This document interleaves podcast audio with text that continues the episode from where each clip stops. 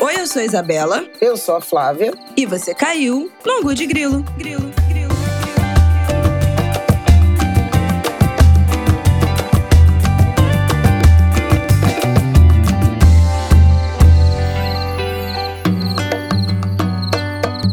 Oi, gente! Boa terça-feira para vocês. Mais um Angu de Grilo no ar. Ai, como é que vocês passaram essa semana? Tudo bem? Eu estou agora recuperada praticamente, ainda um pouco anasalada da faringite e doença de filho. E eu peguei a doença de filho. Então é isso aí, esse é o inverno. Mas aqui estamos agora melhor. E aí, Flávia, como você está? Tô bem, tô fazendo aniversário, né? Ai, verdade!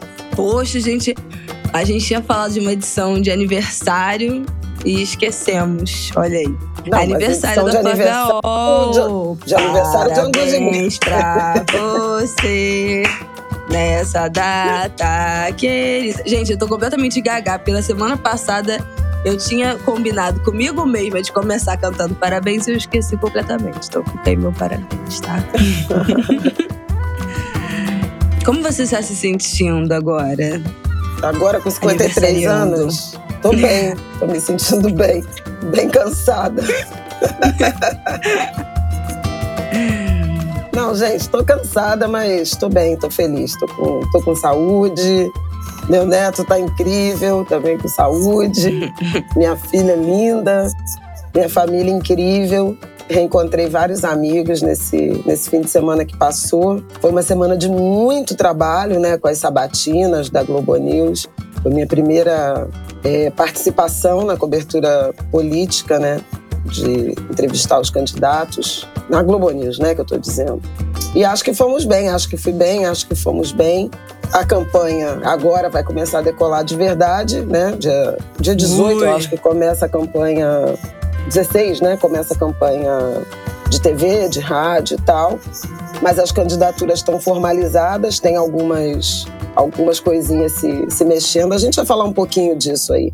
Pois é, vamos começar falando um pouco de, do, de, de, alguns pontos do último Datafolha que saiu, né? O crescimento do Bolsonaro entre as mulheres, algumas coisas que eu acho que vale a gente dar só uma pinçada mais rápida, porque a gente já tem falado muito disso.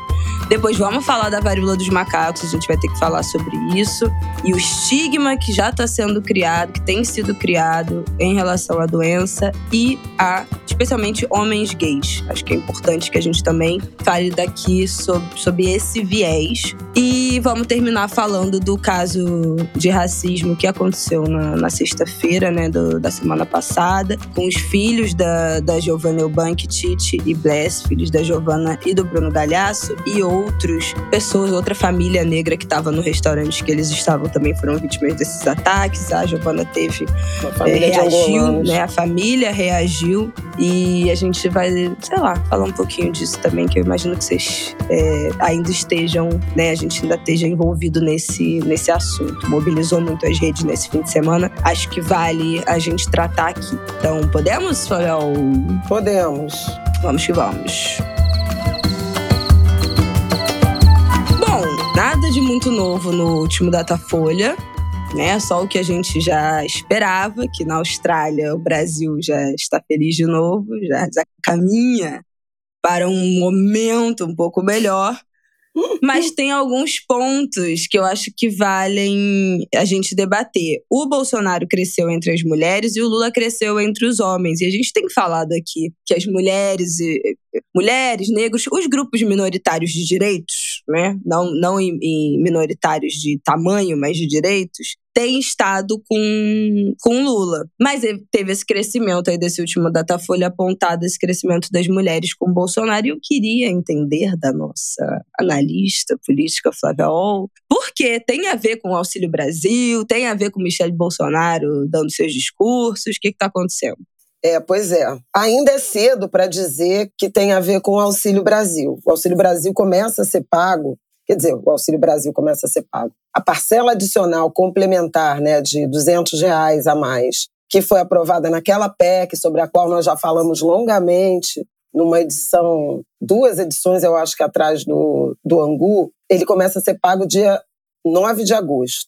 Inclusive, o, o governo Bolsonaro antecipou, mexeu no calendário de pagamentos, justamente para antecipar. É, normalmente, o, o, o, governo funciona assim: as transferências de renda. Primeira quinzena são aposentados, pensionistas e tal, e na segunda quinzena é que entra o, o Bolsa Família, né?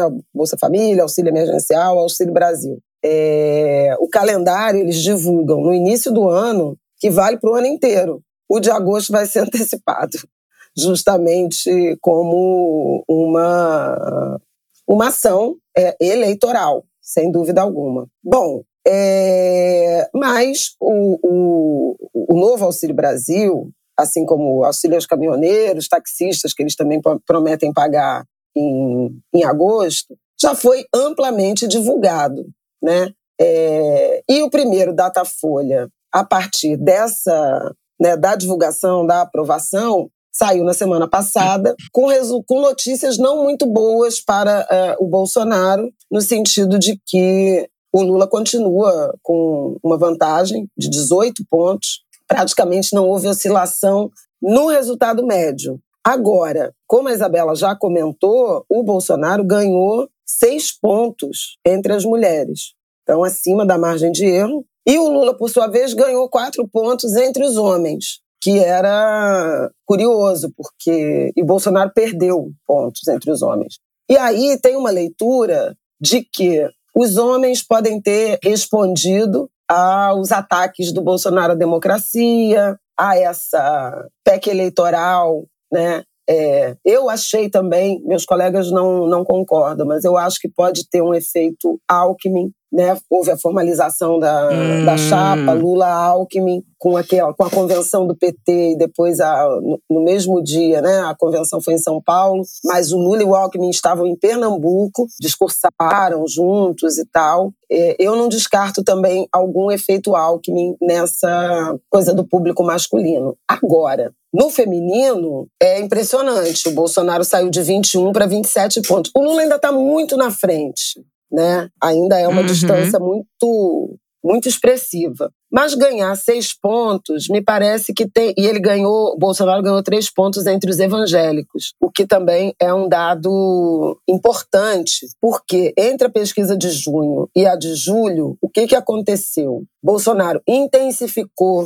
discursos falando das mulheres né? Eu até comentei sobre isso, acho que aqui ele participou da promulgação no Congresso da PEC, da PEC eleitoral, e falou das mulheres, que as mulheres é que eram as titulares dos cartões, dos 18 milhões de cartões do Auxílio Brasil, 14 milhões era de mulheres, como se fosse uma novidade do governo dele, que não é, né? Política social sempre ela é focalizada e empodera as mulheres. Primeiro, porque as mulheres decidem mesmo sobre questões de, da família, gastos de família, tem essas decisões. E os homens não têm o mesmo nível de compromisso. Então, já é sabido em, quem opera política social que é, a titularidade é preferencialmente feminina. Sem falar nas, nos lares chefiados por mulheres, né? sem, sem cônjuge. Então, uma coisa foi o discurso dele passando a incorporar, de, de se dirigir às mulheres, é, tentar fazer anúncios e nessa direção, quanto uma intensificação de, na participação de eventos evangélicos e também ali tem muitas mulheres. Né? É, o Bolsonaro participou da marcha para Jesus em São Paulo, brilhou, né, praticamente, brilhou sozinho do ponto de vista de candidato a presidente. E ele tem falado muito, travado muito essa narrativa de bem contra o mal. Ele voltou a falar de, da agenda de costumes contra o aborto, contra drogas, essas coisas que têm apelo, especialmente num eleitorado evangélico mais, digamos assim, mais, mais fanatizado, mais. Uh, mais devotado. Ele foi no Maranhão, uhum. no Maranhão também, num evento com evangélicos, né, de, de evangélicos. Ele fez declarações homofóbicas, falando que para ele João nasce Joãozinho, tem que ser Joãozinho, e Mariazinha tem que ser Maria, para um comentário homofóbico e, e, e, transfóbico, né? Foi inclusive tem inclusive uma representação contra ele no, no acho que no STF. ou na procuradoria, enfim, não vai dar em nada, mas ele voltou com esse discurso muito forte e a primeira-dama, Michele Bolsonaro, também entrou de sola na, na campanha. Ela participou da convenção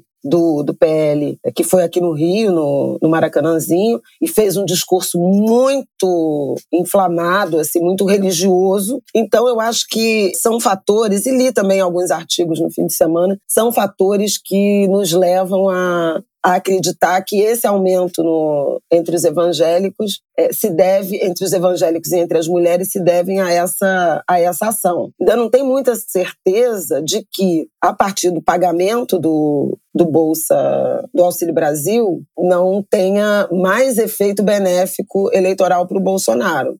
Vamos ter que entender isso, né? Tá cedo para dizer que não aconteceu nada, tá pagando 600 reais e não aconteceu nada, porque as pessoas efetivamente ainda não receberam e podem ter uma percepção de que é um governo que está fazendo algo. Embora a maioria dos eleitores ainda tem uma fortíssima rejeição dizem que não votam o Bolsonaro de jeito nenhum, 53%.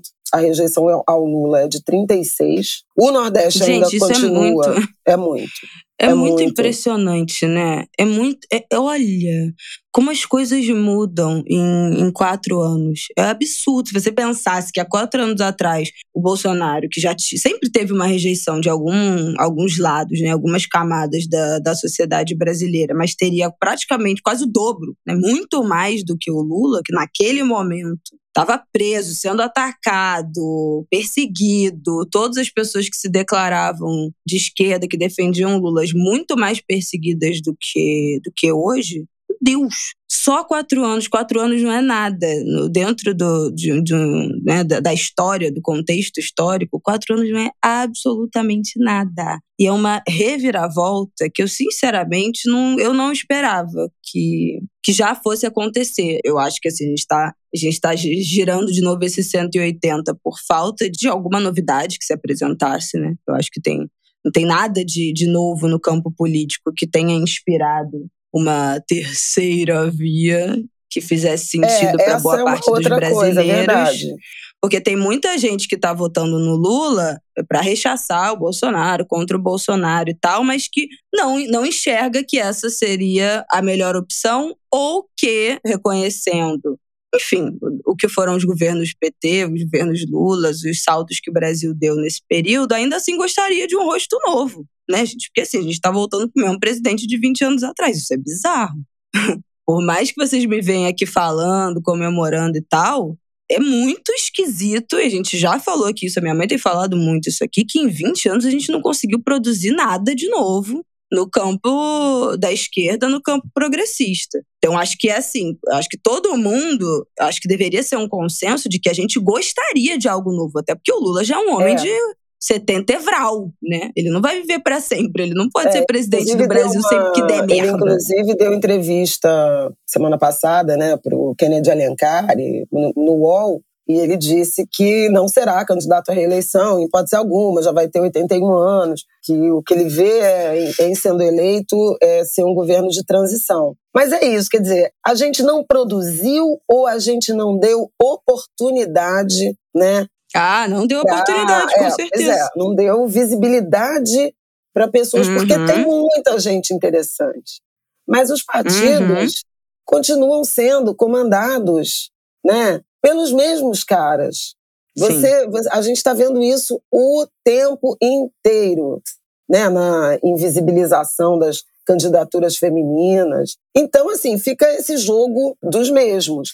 Mas, sem dúvida alguma, para não sair muito do assunto, de fato, o, o que a gente está discutindo, na verdade, a gente está travando, o Brasil está travando a eleição que não pôde travar em 2018. Então é um Sim. pouco 2018 Sim. parte 2, porque o candidato era o Lula, né? Fechando é, um ciclo. É, até o último momento seria o Lula, tanto que a candidatura do Haddad ela é confirmada, né, em 2018, ela foi confirmada bastante perto já do início do, do processo eleitoral, né? E aí você tem o Ciro também, né, como candidato. Então, assim, era, era o, o, o confronto Lula-Bolsonaro, que estava contratado para acontecer em 2018 e que não aconteceu e vai acontecer agora. E isso, aqui não tem nada de torcida, nada disso. É uma análise absolutamente objetiva. De novo, no Datafolha, mais de 70% dos eleitores disseram que já estão com o voto totalmente decidido. Só tem 28, não chega a 30% o total de, que admite que pode mudar de voto e a campanha oficialmente não começou né, a campanha de televisão, a campanha nos meios. E veja, isso não está acontecendo em outras campanhas. Por exemplo, aqui no Rio, que eu tenho muito, que eu tenho os números assim de cabeça, 62% não sabem ainda, não decidiram completamente o voto para governador. E 71% não decidiram sobre o voto para senador no Rio de Janeiro. E para presidente Bom. no Rio de Janeiro, eu acho que só 25% admite que não vai mudar. Então, assim, você vê que é, que é realmente uma campanha muito desenhada como disputa entre Lula e Bolsonaro. É péssima notícia para a terceira via, que esperava realmente, tanto o Ciro, que, que não é a terceira via que se discute, mas é uma candidatura que eu venho falando sempre aqui, consistente, desde sempre, ele nunca. Vários caíram né, pelo caminho, vários caíram à direita, vários caíram à esquerda. E, Não, e realmente ele segue inabalável. É, a Simone Tebet conseguiu fazer valer a sua candidatura. O Bivar, que tinha a, a, se anunciado candidato pela União Brasil, né, partindo para onde foi Sérgio Moro, está desistindo para apoiar o Lula. O Janones também admitiu, né, que tem tipo 2%, Ai, também admitiu retirar a candidatura. Ela capota, hein? Ela não ela capota. Cara, o cara vai pro partido. Eu não aguento, não. Gente, vocês acompanharam a gente contando a saga do Sérgio Moro aqui, que foi espinafrado do MDB, foi parar no União Brasil, que era o que tinha chance dele ser lançado não, candidato. Do Podemos, é. É, ele saiu do tinha Podemos. Tinha chance dele ser candidato. Não, ele é que foi Ele é que saiu do Podemos, ele traiu o Podemos. Mas que ele foi recebido foi que... com pompa e circunstância para ser candidato a presidente. Como o Podemos não tem o mesmo cacife financeiro, ele foi para União Brasil achando que ia ser presidente candidato a presidente. Mas ele foi, ele sondou o MDB, não sondou? Que o ACM falou aqui não. Não, não é o União não. Brasil. Ah, é, tá. é o União Brasil, que era o DEM. Ah, era o DEM. É Aí ele foi, exatamente. O União Brasil é o, não é o DEM com PSL. Ficou sem domicílio eleitoral, perdeu ah, é, tudo morando de aluguel. Ficou sem domicílio eleitoral. Não, gente, é bizarro, cara. O Brasil é bizarro. Cara ficou sem domicílio eleitoral e foi para ser candidato a presidente. Não foi candidato a presidente. Foi, foi chutado da, da, da Aí ia ser candidato ser a candidato. senador ou deputado por São Paulo. Também. Foi, o TRE caçou a, Perdeu tudo, morou de o domicílio eleitoral, voltou para o Paraná, disse que vai ser candidato ao Senado agora. E aí o partido que o cara foi para ser candidato a presidente vai desistir para apoiar o Lula. O homem que ele prendeu arbitrariamente para não ser candidato há quatro anos atrás. Gente, o que, que é isso, gente? O que, que é, é isso? A terra plana, ela não gira, ela capota. O Brasil então, fique não aí de é lição, tá? Fique aí de lição a todos vocês que tudo que vai volta. A lei do retorno. Quem acredita na lei do retorno ela Mas enfim, para segue atuante. Esse, esse bloco, que na verdade o Moro entrou aqui, o Sérgio Moro entrou aqui, porque eu comentei da, da consistência da decisão de voto distribuída entre Lula e Bolsonaro e como é, outros candidatos não estão conseguindo atrair o eleitorado, seduzir o eleitorado. Não, não acredito que a campanha de rádio, TV, nos meios vai mudar alguma coisa, mas tem um lado importante da gente ouvir esses candidatos, e eu participei dessa batina com Simone Tebet, André Janones e Ciro Gomes, porque a gente vai lançando os temas, as agendas nacionais, ver como esses candidatos respondem, em alguma medida influencia também, se pauta também, ainda que indiretamente, os dois que lideram, né? Se a gente vai para uma entrevista e pergunta sobre paridade de gênero, sobre lei de cotas, sobre enfrentamento à fome, né? A gente está lançando esses temas ao debate e obriga todos os candidatos, em alguma medida, a se posicionarem. Olha, o Brasil está querendo ouvir sobre isso. Né? São perguntas que o eleitorado está fazendo, que jornalistas, a opinião pública, o eleitorado estão fazendo. E para fechar esse bloco, eu queria lembrar da imensa repercussão da carta às brasileiras e os brasileiros em defesa do Estado Democrático de Direito. Acho que a gente já falou disso né, aqui na semana passada. Eu não estou me lembrando bem, mas é uma, é uma repetição a uma carta que foi lida na Faculdade de Direito da, da USP em agosto de 1977, precisamente no dia 11 de agosto, quando uma carta de, de repúdio né, à ditadura, em defesa. A, a carta denunciava a ilegitimidade do governo militar, o estado de exceção, e agora, diante dos ataques, a carta não menciona né, é, diretamente o Bolsonaro, mas é sobre isso. Diante dos ataques de Bolsonaro a, ao sistema eleitoral, a ministros do Tribunal Superior Eleitoral e do, do STF, a gente já falou disso né, na semana passada, aquela reunião dos embaixadores, eu acho que subiu o sarrafo em relação a uma indignação né, é, da sociedade civil brasileira. E vejo a carta como uma resposta que a sociedade civil precisava dar, inclusive à luz da repercussão altamente negativa internacional daquele encontro com embaixadores, que teve pronunciamento uhum. até do, do porta-voz do Departamento de Estado dos Estados Unidos. Tamanho foi o absurdo. Acho que isso foi, sabe, muito relevante. E a carta, que era uma coisa para 500 assinaturas, ela tinha 300, 500 no início, já passou de 500 mil assinaturas. Teve uma adesão muito forte do mundo jurídico, do mundo político, da sociedade civil, de personalidades, de artistas. Ela vai ser lida numa gravação de vídeo por artistas do quilate de Caetano, Gil, Betânia, Gal, vários, vários, Antônio Pitanga, Camila Pitanga. Então, assim, cresceu muito, o Bolsonaro ficou incomodado, sentiu, sentiu que houve uma resposta contra os, os ataques né, que, ele, que ele faz à democracia, que é a democracia, quando você ataca o sistema eleitoral, né? Claro. Sentiu, escreveu um tweet falando: eu defendo a democracia, assinado Ai, não, os brasileiros. Enfim. Enfim, vamos mudar de assunto.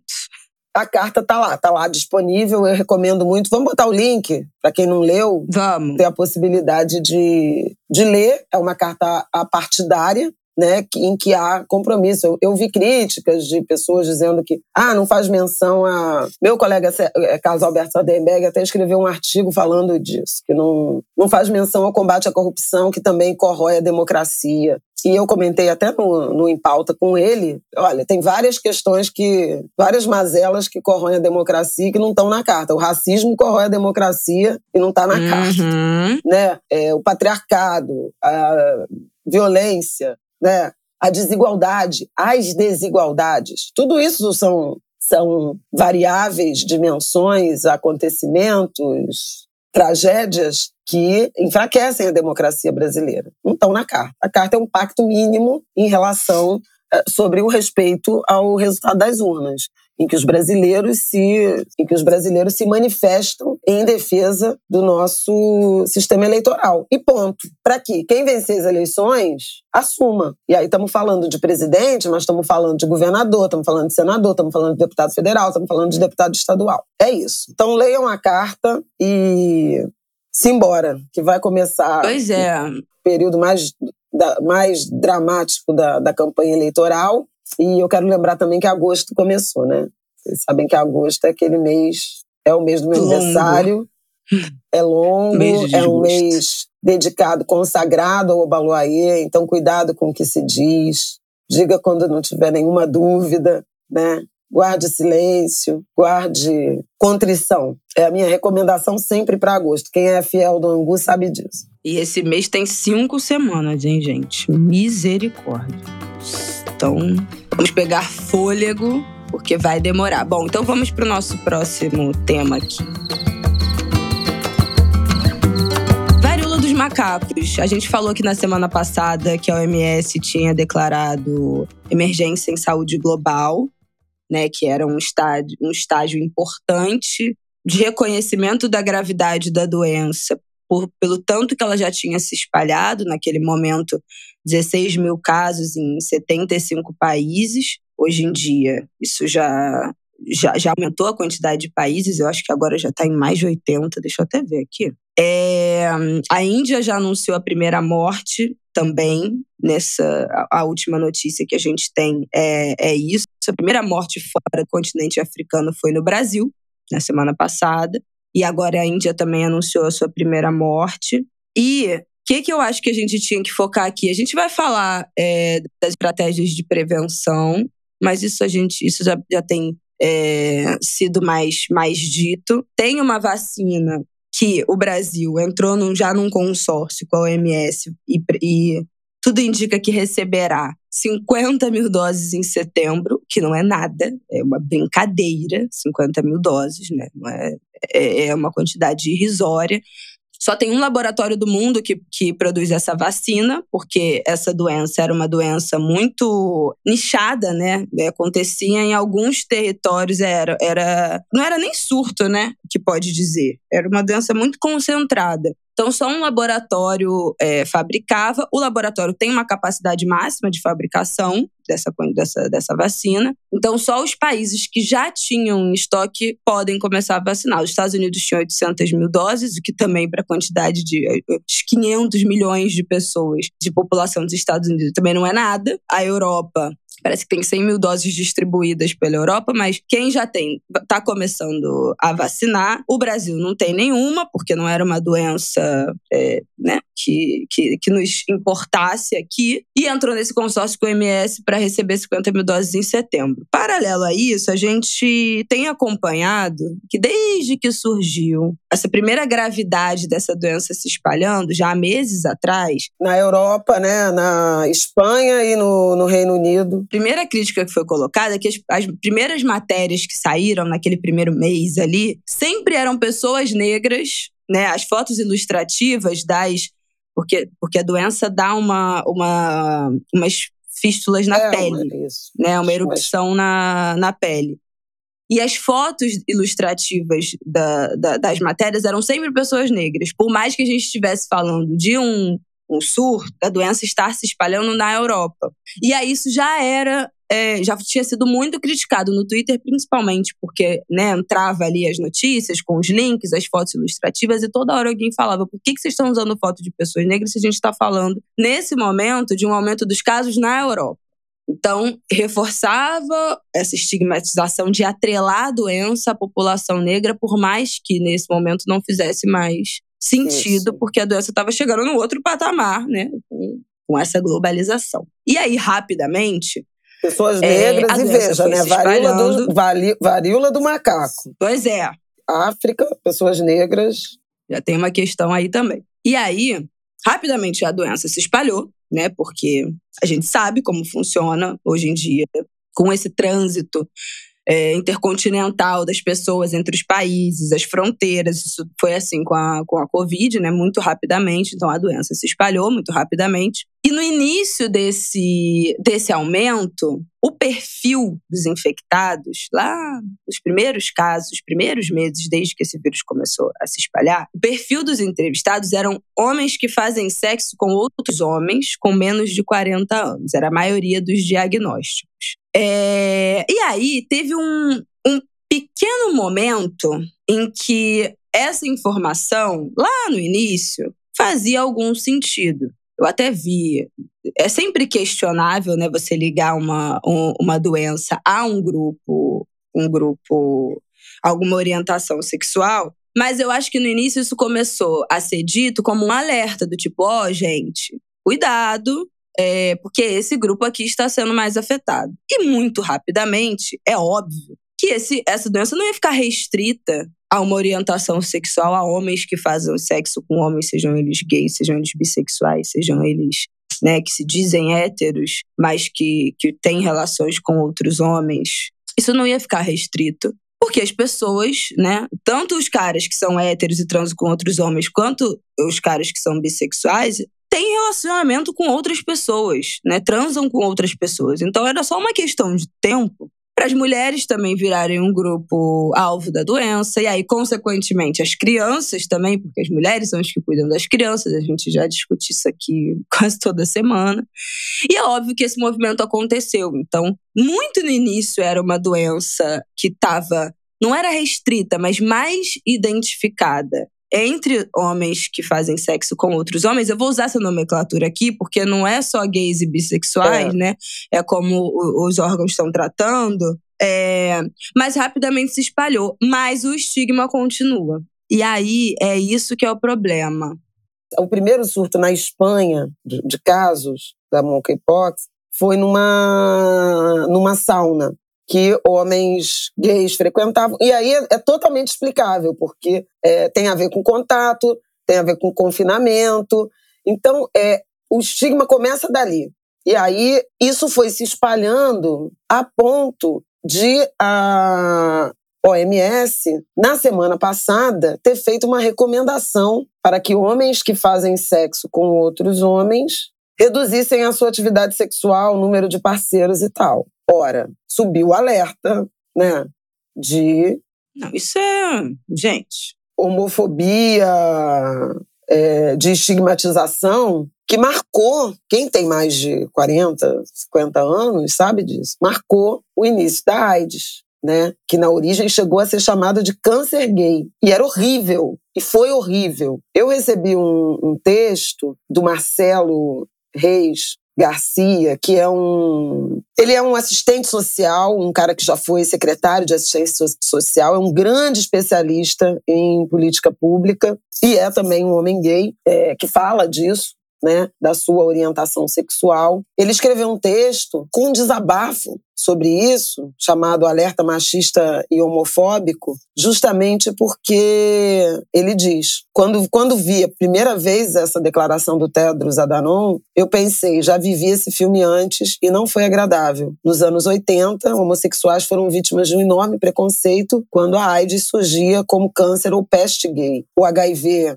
hoje nós sabemos, né? É um vírus que não atinge apenas gays, mas homens gays, homens gays, sobretudo, é, sofreram muito. Uma década de terror, ele escreve, com acusações conservadoras, preconceituosas, discriminatórias. E o novo alerta da OMS, na opinião dele, tem muito preconceito. Além da homofobia, o machismo. E aí ele pergunta: só homens que fazem sexo com homens correm riscos? E homens que fazem sexo com mulheres? E as mulheres não fazem sexo? Não têm contatos íntimos? E a gente trouxe, inclusive, uma, uma gravação né, de uma pesquisadora, de uma médica da, da Fiocruz, falando inclusive do risco para crianças, para cuidadores, que é isso que a Isabela está falando. Então, é importante a gente se preocupar com prevenção de uma doença grave que está em surto, que é emergência, mas tomar cuidado para não estigmatizar nenhum grupo social, nem dos negros, nem dos africanos, nem dos, dos homossexuais, nem dos homens que fazem sexo com outros homens, porque tem os bissexuais também. E aí é, é risco só dos homens, né? Claro que é risco também para as mulheres. E mulheres que cuidam, e pessoas que têm contatos uh, próximos, também tem que tomar medidas de prevenção. Então, é mais, a gente quis fazer esse bloco aqui, é mais um alerta né, de como é que a gente precisa ter cuidado na hora, inclusive, de dar orientações sobre questões de saúde. E é impressionante que isso esteja acontecendo ainda durante a pandemia da Covid, que também surgiu com muita estigmatização dos chineses, né? E muito Sim. preconceito dos chineses. Não, eu acho importante falar é, que você falou que há, é, há 40 anos atrás foi com, com HIV e continua sendo. Porque, assim, ainda é, existe no senso comum a noção de que essa é uma doença da população LGBT. É, tanto né? que, dos, que aumentou dos, o número de dos, casos entre dos mulheres, gays, dos né? transexuais. Eu estava vendo aqui o dado. Em 10 anos, de 2008 a 2018, não, minto, de 2007 a 2017, o número de idosos com HIV cresceu 103%. Dobrou, né? E, a, e entre mulheres idosas foi, foi o, a faixa etária em que essa em que, que a incidência de mulheres com o vírus aumentou. Então, assim, não tem nada a ver mais. Isso não faz, isso não, né, nunca teve a ver, mas estatisticamente não se confirma de que a população LGBT, de que a população gay ou a população trans, né, porque também tem, tem muito esse estigma, principalmente de entre mulheres trans, de que são a maioria com o vírus HIV hoje. Né? Isso já, é, isso já é mentira, isso já é uma falácia não é onde a população mais cresce, não é a faixa da, da população que tem menos informação sobre isso. Definitivamente é a, par, é a parcela da população que mais se cuida, que faz a testagem, né? Exatamente por ter essa consciência, que faz a testagem. Quantas pessoas heterossexuais você conhece que faz anualmente testagem de HIV? Eu não conheço nenhuma. Gente, desculpa, eu não conheço nenhuma. E eu conheço um monte de homem gay que regularmente faz o, o teste. Uhum. Então é um cuidado muito maior do que a boa parte da população e continuam com esse estigma. Então não acabou. Ainda é uma questão até hoje em dia falar sobre ter, ai não sei qual é a expressão certa. Eu ouvi isso outro dia. Peraí que eu vou, eu ouvi, ó, eu vou até indicar o episódio do Yai Gay 207, um episódio sobre HIV, com a Lua Mansano, é um episódio de 26 de julho, tem, tem uma semana, foi o episódio da semana passada ou retrasada, e a Lua fala que o termo correto da gente usar é pessoa vivendo com HIV. Então ainda há muito estigma sobre pessoas que vivem com HIV. Uhum. Ainda. Ainda é um statement, ainda é uma uma questão. As pessoas ainda sofrem preconceito, ainda tem muito pouca informação sobre isso, né? Sobre, sobre casais que um vive com HIV e outro não, sobre as mulheres que engravidam e os filhos não nascem com, com HIV. A medicina avançou muito e a gente continua parado no mesmo lugar e repetindo esses mesmos padrões de violência agora com a, com a varíola dos macacos que é uma doença que é, é, que é importante a gente pontuar aqui e vai ter na, na a fala da, da doutora, que não é uma, uma IST, não é uma, uma infecção sexualmente transmissível. Ela, a princípio, a tudo de informação que a gente tem, ela não transmite no sexo. Ela transmite especialmente no contato das gotículas e no contato com as feridas do corpo, que são a parte que mais transmitem. Então, assim, se você tiver. Até viralizou, né, na, no, no Instagram esses dias, um, um nível de risco. Então, você estar numa sala trabalhando com uma pessoa não é não tem um alto risco de transmissibilidade como tem a Covid, né? É outra coisa. Mas você está num ambiente fechado, dançando, sem estar com roupa, por exemplo, ou sem camisa, e esbarrando nas pessoas dançando naquele ambiente, tem um risco elevado. Porque o contato com as feridas é o principal, além das gotículas. Então, quando a gente fala do sexo, é porque no sexo você tem um contato íntimo com a pessoa pelada, né? Quer dizer, nem, nem sempre, mas enfim, em geral, com a pessoa pelada. E aí tem um contato com essas feridas, com o corpo. Mas não necessariamente, entendeu? Não pode ser, pode ser um amigo que você encontrou na praia, você abraçou, você ficou junto, você deitou no colo, você dançou junto, você esbarrou. Então, assim, é mais um. Cria-se um clima, novamente, de homofobia, que depois que é instaurado, é muito difícil reverter. São 40 anos lidando com HIV.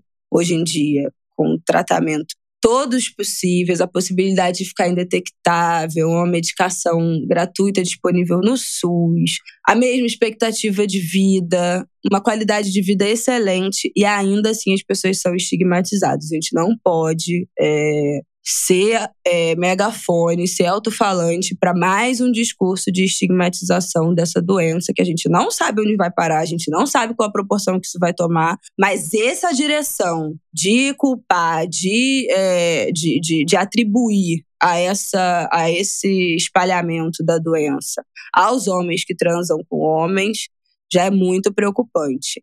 E tira o foco de outras questões. Porque uhum. aí até viralizou, acho que foi no, foi no México, viralizou um tweet de um cara que é médico, que ele estava andando de. Vou, vou achar esse tweet, eu vou botar aqui. O cara estava andando no metrô e ele viu um cara no metrô com a perna toda coberta das feridas da varíola. E o cara é médico, ele virou e falou: Senhor, você está com a varíola dos macacos, o que você está fazendo nesse metrô? E ele falou: Ah, meu médico falou que eu só tinha que usar máscara, mas que eu não precisava ficar em casa. Ele não. Seu médico te informou errado. Você precisa ficar isolado, suas feridas ainda estão ativas. Aí ele falou: ah, mas eu não sou. Mas eu não sou gay. Eu não tenho essa, eu não preciso de. Sabe assim, ele usou essa desculpa, mas eu não. Não, minto. Aí ele, ele o cara sentou no metrô do lado de uma mulher. E aí falou pra mulher: senhora, você tá do lado de um cara que está em processo de transmissão dessa doença. Você não tem medo? Aí ela: não, eu não sou gay, eu não vou pegar. Então, assim, olha, olha como a informação chega nas pessoas que estão na ponta né, que não tem acesso a esse tipo de debate, desse refinamento de debate e desse senso crítico que a gente está tendo. Então já era, entendeu?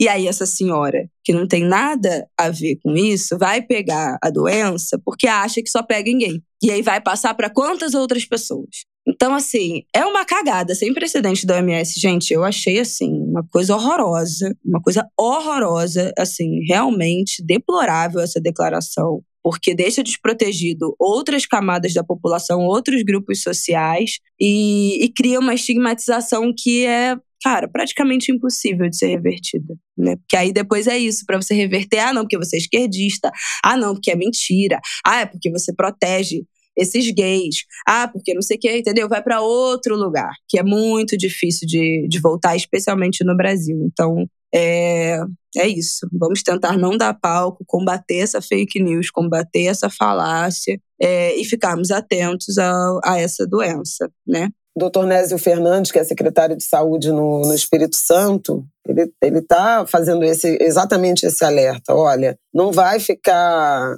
é, em grupo, é, essa doença vai rodar o Brasil pelas rodovias, aeroportos, a mesma coisa que aconteceu com a Covid. Uhum. É isso, porque as pessoas estão circulando né, no Brasil e no mundo. Pode levar de um a dois anos para termos uma, uma vacina, uma oferta de, em escala de vacinas, e é fundamental testar, confirmar diagnóstico, isolar as pessoas doentes, rastrear os contatos. Essa vai ser a principal uh, estratégia de controle. Pensar políticas públicas para quem precisar ficar afastado em confinamento, confinamento mesmo sério, né? Ele fala de quarentena mesmo, quarentena de 40 dias, né?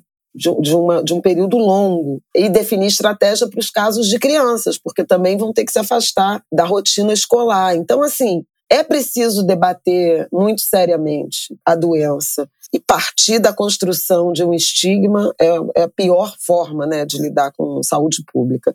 Aqui nós não somos médicas, nós não somos autoridades, mas eu acho que tem uma responsabilidade dos comunicadores em chamar atenção para um risco que não é localizado. Então a gente vai terminar, vai fechar aqui o, o esse bloco com ah, os áudios né, da doutora Marília Santini, que é infectologista na Fiocruz. E ela fala um pouco do, da forma de contágio. São dois minutinhos, gente, não é muita coisa, não. De, de, dos riscos de contágio e de como, como prevenir são dois áudios curtinhos. É, acho que a gente vai ficar mais bem informada e preparada para mais esse desafio. As exatas formas de transmissão de um ser humano para outro ser humano ainda não são bem conhecidas. O que a gente sabe é, da história da monkeypox na África é que é necessário um contato íntimo e prolongado com as secreções das lesões de alguém que está com monkeypox. Isso significa morar na mesma casa, dormir na mesma cama, manter relações sexuais, ter, cuidar de uma criança, cuidar de um idoso, realmente íntimo e prolongado. Não você estar tá sentada do lado de alguém que está com monkeypox durante alguns minutos, ou do lado dessa pessoa no mercado. É uma coisa mais próxima mesmo, esse contato, né? A gente não sabe exatamente é, se existem outras formas de transmissão, mas se existirem, certamente não são tão fáceis. É, por exemplo, alguns, algumas pessoas com monkeypox têm o vírus da orofaringe. Então, isso poderia ser transmitido por gotículas da orofaringe? A gente não tem certeza, provavelmente poderia, mas certamente não é a melhor forma de transmissão. A melhor forma é mesmo você ter um contato com aquela lesão ou com as secreções dela. Também pode passar de um ano para um ano na gravidez, da mãe para o bebê, e tanto durante a gravidez quanto no momento de parto, do parto, pelo contato íntimo que a mãe tem com o bebê no momento do parto. É isso, gente. Fiquemos atentos a como essa doença vai se espalhar, as notícias do Brasil. E é isso. Vamos para o nosso último bloco. Bom, eu acho que essa altura da terça-feira, todo mundo já está sabendo o que aconteceu na última sexta-feira, que Tite, Bless e uma família de angolanos negros foram atacados por uma racista lá em Portugal, no restaurante em Portugal. Bruno Galhaço chamou a polícia, Giovanni Eubank bateu na mulher, xingou a mulher, é, e essas imagens, as imagens dela xingando, gritando na cara da mulher, viralizaram. Eles deram uma entrevista para o Fantástico, para Maju, no último domingo, e isso todo mundo já sabe. Acho que a gente só ia dar nosso dedinho de prosa aqui sobre esse assunto. É, o que, que eu quero dizer? Achei muito importante as mulheres negras, principalmente né, as mães, levantarem esse questionamento de não sei se eu conseguiria ter essa reação se fossem com os meus filhos, se fosse comigo, né, e com os meus filhos, porque o racismo paralisa. Isso eu acho muito importante, a gente não cobrar de pessoas negras que tenham uma reação na ponta da língua, que tenham um ímpeto de gritar, que tenham um ímpeto de reagir, porque o racismo paralisa, a violência paralisa. Não tem reação adequada ou certa ou melhor ou pior. A gente faz o que a gente consegue num momento de, de extrema violência como esse. Achei muito importante as mulheres, é, outras mães negras, apontarem isso. E achei extremamente importante não só a Giovana ter reagido, né, é, o Bruno ter reagido, cada um reagiu à sua maneira. Eu queria é. dizer também que isso eu achei muito importante, porque eu vi gente falando, ah, ele ficou igual um frouxo do lado dela, gente. Não é, assim. Eu acho que dentro de, de, de relações familiares ou conjugais, de família, é sempre importante que alguém segure a onda e a racionalidade da situação. A gente, eu e minha mãe, a gente brinca que sempre quando uma tem um ataque de ira, a outra fica na, na contenção. A gente nunca se exalta no mesmo momento, porque a raiva cega e a violência escala muito rapidamente. Então, né, o que, que poderia ter acontecido se o Bruno tivesse entrado também nessa reação da ira e ter agredido a mulher e eles estavam com outros amigos e autorizasse outras pessoas a terem também agredido essa mulher? A espiral da violência acontece muito rapidamente. Não estou falando que não né, que o racismo não possa ser tratado com, com a violência. Mas acho que tudo tem uma, um limite da, da reação que pode ficar muito perigosa. Né? Os filhos estavam lá, então foi muito importante que, que os pais conseguissem manter essa, essa, essa dualidade nas reações. O Bruno chamou a polícia, ele ficou do lado dela, ele não, ele não é, silenciou, mandou ela se acalmar, tirou, falou, não, né? Porque isso é muito comum também, não, você está exagerando, uhum. se acalma, fica calma, não vale a pena. E assim, isso é uma das piores coisas que alguém pode dizer para alguém que está combatendo né, é, revidando um ataque racista, e para uma mãe que está defendendo seus filhos, não importa do motivo que, que tenha sido. Então, esse lugar do tipo assim, deixa ela falar, é extremamente importante, né? De não silenciar essa, essa reação. E de ter tido uma, um, um casamento entre o gritar, o falar, o bater e o, e o não, vamos acionar a polícia, eu tô aqui com você segurando a onda da situação. Eu acho que é, os dois tiveram reações complementares que foram muito importantes. Não acho que ele, que ele se eximiu dessa história por não ter gritado, por ter aparecido aparentemente mais contido na, na, na, reação. Eu acho que foi muito importante a forma como eles reagiram, tanto chamando a polícia, tanto indo na delegacia, tanto gritando com a mulher, tanto dando uma porrada na mulher. Eu acho que tudo se, se, se, se complementou. E achei a entrevista deles no Fantástico extremamente importante ter saído da boca da Giovana e da boca do Bruno as frases de se fosse uma família negra, pais negros com uma criança negra, teria tido o apoio que a gente teve? Essa mulher teria sido levada para a delegacia? A gente teria tido esse acolhimento? Eu fiz a primeira vez o que as mulheres pretas estão fazendo, sempre cuidando dos seus filhos, sem ter esse respaldo, sem sendo descredibilizadas. Então, ela ter pautado esse, esse lado que as mulheres negras estavam já tratando nas redes sociais e sendo descredibilizadas, né? Claro. E achei muito importante ela ter dito isso, ela ter sido meio para espalhar também essa, essa reflexão que as mulheres negras começaram a puxar já no, na sexta-feira de noite. É, obviamente, o caso é todo lamentável, a gente não precisa falar sobre isso. Mas eu acho que fica aqui é, a importância da, de levar a sério o racismo e, e, de os pais protegerem seus filhos. Os pais, eles são né, um casal branco que adotou, que adotou, adotaram duas crianças negras e são incansáveis na informação, é, no letramento racial deles, da família, dos filhos. Desde a primeira onda de ataque racista que a Titi sofreu, nem tinha Bless ainda eles denunciaram, eles foram atrás. Então, eu acho que esse é o, é o papel das famílias, né, das famílias brancas, das famílias negras, mas especialmente das famílias brancas. No Brasil, a gente tem muitas famílias interraciais em que os filhos negros sofrem racismo dos próprios familiares, dos próprios pais ou mães brancos, né? Em que pessoas brancas adotam crianças negras e não levam esse letramento, esse conhecimento racial para a própria vida, finge que não, não, não há nada de diferente, né, entre entre ser branco e ter filhos negros como se nada estivesse acontecendo. E eu acho que eles têm uma posição muito muito clara nesse engajamento e muito transparente de, de constante aprendizado e disseminação também dessas, dessas relações, dessas questões raciais entre as pessoas que eles atingem como hiper famosos, é, hiper influentes, relevantes no, no, no cenário, enfim, da, da arte, do, do, da fama, do entretenimento brasileiro. Eu acho que eles cumprem esse papel muito bem.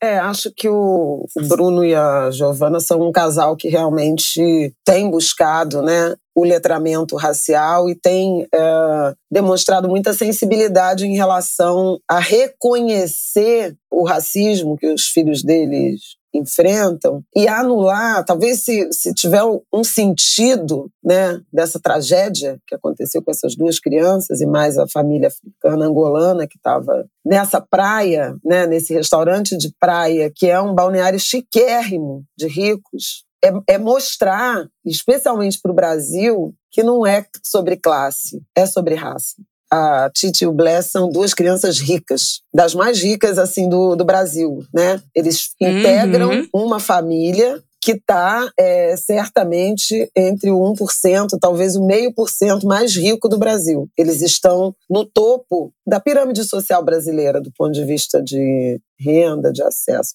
Eles não estavam na praia de Ramos, de Copacabana, né? Não eram duas crianças negras, sozinhas, pobres. Eles eram, eles são duas crianças negras ricas, parte de uma família rica, que viajaram com os pais, né, nas melhores condições e que sofreram discriminação. Então não é sobre todo mundo que estava ali naquele restaurante tem dinheiro, né? Não é não é razoável supor que uma família negra de angolanos ou estavam naquele restaurante e, e, e na verdade o racismo expresso foi exatamente pela indignação de uhum. ter pessoas negras naquele ambiente. Então não é classe, é raça, gente ter dinheiro não os blindou. E isso é uma coisa que pessoas negras, bem-sucedidas, digamos assim, do ponto de vista financeiro, experimentam a vida inteira.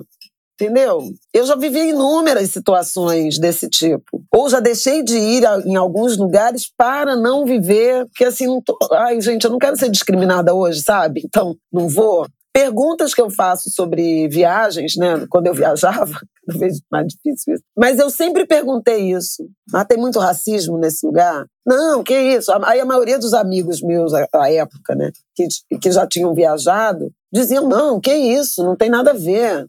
Mas, mas, claro que tem, só que eles eram brancos, eles não percebiam. Esse planeta, o AD Júnior fez um post também, que eu acho até que a gente pode compartilhar, que ele diz o seguinte: a Oprah que é uma das mulheres mais ricas Gente, do planeta. Gente, eu não sabia disso. Eu fiquei tão chocada. Ela foi discriminada numa loja de, de, de, bolsas na Suíça. A mulher falou que não ia dizer o preço, que ela não podia comprar. A Oprah tem um eu bilhão de dólares, disso. pelo menos, de fortuna. É, já tem uns anos. E ela, e ela era Oprah ainda naquela, naquele programa antigo. Não tinha nem saído ainda da... Não, ela já, a Oprah já é a Oprah, já tem é pelo menos tempo, 20 né? anos. Né? Ou mais. E ela é literalmente bilionária, não é tipo assim um aumentativo. Não, a Oprah é bilionária. é bilionária. Ela é bilionária em dólar. Ela não é bilionária em real. Ela é bilionária em dólar. E, e, o AD falava disso. Lembrou o caso da Oprah. Então, é, é, é sobre raça. É sempre sobre raça. E aí é importante que pessoas brancas, brasileiros, se conscientizem disso, parem de jogar para baixo do tapete esse debate racial. É sobre racismo, não é sobre pobreza, não é social, é racial. E a forma como, sim, pessoas brancas reagem é diferente. E se pessoas brancas podem re reagir ao racismo com mais liberdade do que pessoas negras, isso é racismo também. Isso é uma evidência do racismo, né? Uhum. Que foi muito do que Giovana e Bruno falaram. E isso não quer dizer que ela não deveria não ter reagido desse jeito. Não, fez tudo certo, fez tudo certo, do ponto de vista de ser uma mulher branca comprometida com a luta racial, do ponto de vista de ser mãe de, de, crianças negras, de ser mãe defendendo seus filhos. Tudo certo, a reação é essa. É se posicionar na hora, é xingar, é chamar a polícia. Tipo assim, é isso. Não era para ter sido diferente disso. Mas ter feito isso, ter sido legitimada, ter sido apoiada como uma família negra não seria. E como eu acho que no, no fim das contas, a, a, o que não é notícia é. Não, não há notícias de que essa família negra angolana tenha reagido. Por que será? Porque teriam sido expulsos do restaurante, Exatamente. provavelmente, porque não teriam tido apoio do, das pessoas, né, que estavam ali em volta, porque não seriam, não teriam essa, não seriam validados. Esse acolhimento, né, essa compaixão, essa solidariedade. Então, é. assim, e eu acho que entra num lugar interessante, porque eu não sei se o, se o Bruno e a Giovana são famosos em Portugal. Definitivamente não como são no Brasil. Podem até ser conhecidos, mas famosos como são no Brasil, eles não, não são. Então, foram, foram acolhidos, foram legitimados como pessoas brancas brasileiras, né? Ainda tem um lugar de xenofobia, porque a mulher. A, na entrevista do Fantástico, eles ainda relatam que a, que a mulher falou: vão embora daqui seus brasileiros, seus pretos, não sei o que, o Portugal não é para vocês. É. Porque a xenofobia também em Portugal cresceu muito com essa migração do, dos brasileiros para lá. Então também tem uma, uma, uma, outra questão sensível, que a gente nem vai entrar aqui, não é o caso, mas eram brancos brasileiros defendendo seus filhos negros. Não era a Giovanna Eubank ou Bruno Galhaço, como seria, como né? É, como a gente enxerga aqui do nosso ponto de vista brasileiro. E ainda assim for, foram, foram acolhidos e legitimados naquela situação que essa família negra angolana provavelmente não seria. E acho que tem a última coisa que eu queria falar disso, que eu acho que dentro dessa falácia de que a ascensão social blinda o racismo, tem a falácia de que a ascensão social torna o racismo mais sutil. Né, que, que tem de, de, depois de algum de certo patamar financeiro, você só encara as sutilezas do racismo, o racismo cordial, essa expressão horrorosa, esse conceito podre, né, da cordialidade do racismo, mas esse racismo sutil. E é mentira, é mentira, porque é isso, era uma família de milionários, crianças, num, pessoas num lugar chiquerérrimo, caro, é, na gringa, com todo o dinheiro do mundo, e foram xingados de pretos imundos. Como, né, assim, como como a gente, como uma violência nua e crua sem nenhuma sutileza. Então, assim, não existe blindagem, não existe chegar em outro patamar social e o racismo ser diferente, ser um pouco Isso, melhor. Né? Desaparece. É, mais sutil, então é um pouco melhor. Não, não tem melhor.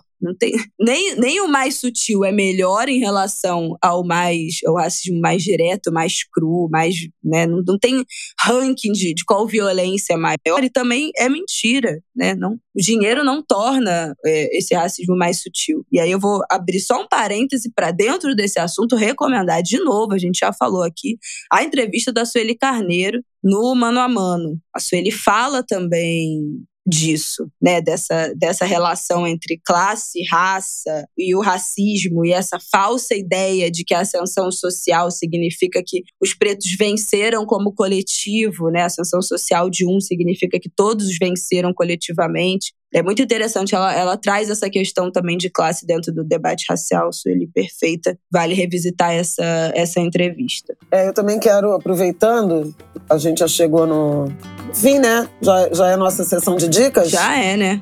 Já é, pode ser, já vamos puxar. Roda a vinheta. tem um, livro chamado Do Outro Lado, do lado de cá, que é a experiência de um casal branco de classe média alta, portanto ricos, que adotaram um menino negro. E eles não tinham a menor noção do que era o racismo, até um caso que ficou bem conhecido aqui no Rio, porque eles entraram numa concessionária, se não me engano, uma concessionária BMW, sabe? O casal ia comprar um carro e o menino estava com eles, o filho, o menino negro, e o vendedor. É, tipo aquele momento em que o, o casal tá assim falando e o menino olha para um lado, vai ver um outro carro, sei lá. E aí um vendedor expulsou o garoto da loja e eles denunciaram. Ai, Foi um negócio bem. Uma, uma, história bem conhecida, né? No, no, no Rio de Janeiro, uns anos atrás.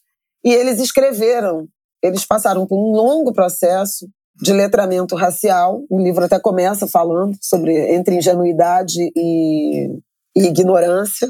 Né? A Ana Maria Gonçalves fala da, da ignorância ativa né? De, de, de, de, muita gente que tem privilégio, que não quer nem saber mesmo. E, e eles escreveram um livro muito bonito que eu recomendo é, a partir dessa experiência. Nossas, bom, até pessoas, angulers brancos, brancas que estejam pensando em adotar, ou como a Isabela falou, famílias interraciais que têm essa tentam anular, né, é, se desviar desse debate. Acho um livro interessante. Eu também quero sugerir o livro do Eucanaã Ferraz, Letras, com todas as letras do Caetano. A gente já falou do Gilberto Gil, né? Caetano uhum. faz 80 anos no, no próximo domingo, dia 7 de agosto. É mais um dos octogenários desse ano. E saiu um livro lindo também da Companhia das Letras, com as letras das canções do Caetano. Isso aqui é, é histórico, sabe? Não tem aquela Total. coisa do Gil com que ele conta, né? Que a gente já mencionou aqui da, do Gil, que ele conta um pouco das histórias das músicas, mas é um documento lindo, né? Do, com as letras do, do Caetano, que é um grande, um grande artista. Merece essa homenagem. É isso, gente. Então, fica aí a nossa indicação. Rememorando, eu indiquei o episódio 207 do IAI Gay sobre HIV com a Lua Mansano. E tem outro podcast também para indicar sobre pessoas que vivem com HIV, que é o Afetos, do Afetos Podcast, o podcast da Gabi Oliveira e da Karina Vieira, episódio 124, que tem a participação do Raul Nunes. E eles falam sobre esses estigmas e preconceitos que cercam né, as pessoas que, que vivem com HIV ainda. Acho que é importante para isso que a gente já falou no episódio de hoje. Vou deixar todas as indicações aqui embaixo, como sempre. E até semana que vem. Ah, não, temos uma última coisa a dizer. Nós estamos concorrendo, somos finalistas. Ah, é troféu Mulher Imprensa na categoria. Peraí, eu vou ler a categoria toda aqui. Apresentadoras ou criadoras em novos formatos, podcast ou programa audiovisual. Ai, gente, votem na gente. E, ah não, é até 30 de agosto, eu sou completamente louca. Ali 30 de agosto falei, já acabou a votação. Não, temos um mês inteiro 30 de agosto. A concorrência tá, tá pesada, hein, gente? Aliás, eu sou concorrente a também. A gente tá concorrendo com não, invia com não inviabilize, ideia Freitas, na mesma categoria. A gente realmente caiu num grupo bom, mas um grupo difícil. Não, tem Mamilos, tem Magé Flores, tem O Assunto, Renata Lopretti e tem Déia Freitas. Olha. É, não inviabilize, mas enfim. Tamo lá, tamo lá no, no, nos top 5 Vou deixar do, o link aqui da votação também, hein? É, é muito legal saber disso. E eu sou finalista também na categoria apresentadora ou comentarista de TV, que é uma categoria que tá super interessante, porque só tem mulheres negras. Aline Midley, Flávia E não Oliveira. é uma categoria âncora, apresentadora ou comentarista de telejornal negras. Exatamente. É uma categoria. Tem a Joyce Ribeiro. Tem a Maju Coutinho, Euzinha. Flávia Eu já ganhei um, um, troféu Mulher Imprensa no ano passado. Eu nem sabia que eu podia concorrer de novo, mas aí foi como colunista, Querida. articulista. É, Muitas categorias, né? Aqui de joga novo. nas 11. Agora tô é podcast. de novo. Ah, Luciana Barreto, que eu não falei, minha querida amiga. Concorrendo com, só com amiga, podcast. gente. É... Comentarista. Colunista. Pois é, tem escritora. Mãe e avó. Mas é muito legal. É isso, vamos deixar os links aqui da votação. Votem nas outras categorias, tem mais mulher, um monte de mulher incrível concorrendo. Tem várias, gente, tem muita gente boa, muita mulher porreta. Importante, né? A gente vai falar aqui no, no Angu em breve, antes das eleições, sobre ataque a jornalistas, especialmente jornalistas mulheres, nesse dentro dessa, dessas relações política. políticas, da política, da violência política, ataques especialmente a jornalistas mulheres. Vamos tratar desse assunto, no, não sei se ainda esse mês ou no próximo, mas muito importante. As jornalistas estão sob ataques e as mulheres jornalistas, os jornalistas negros mais ainda. Então é importante a gente reconhecer o trabalho dos jornalistas negros, das jornalistas mulheres, mulheres negras, nesse momento tão difícil para o jornalismo brasileiro. É isso, minha gente. E começou o censo, hein? Recebam os recenseadores. Ah, é. O IBGE já está na rua, é muito importante. O questionário básico leva cinco minutinhos só para ser respondido, são 26 perguntas. Tem o completo da amostra, que eu adoro quando eu sou sorteada. Já fui uma vez no censo, acho que 2000. Ah, eu acho que vou, vai ser a primeira vez que eu vou responder o meu um censo. Então, recebam os que recenseadores. Agora eu sou pessoa de referência. E prestem atenção aí no, na forma né? Instruam. Eu vi uma, um, um, fio também, acho que foi da Naila, falando isso. Instrua seus. Quem tem letramento racial, étnico, para instruir seus familiares, né? Suas pessoas. Conversem sobre isso, sobre, sobre autodeclaração racial, sobre pertencimento. Também os indígenas não aldeados precisam levar isso em conta. Os quilombolas, dos quilombos urbanos, identificar pela primeira vez o censo também vai visitar territórios quilombolas e, e identificar. É importante que a gente tenha é, essa autodeclaração precisa, porque ela é muito uhum. útil em políticas públicas. Exatamente.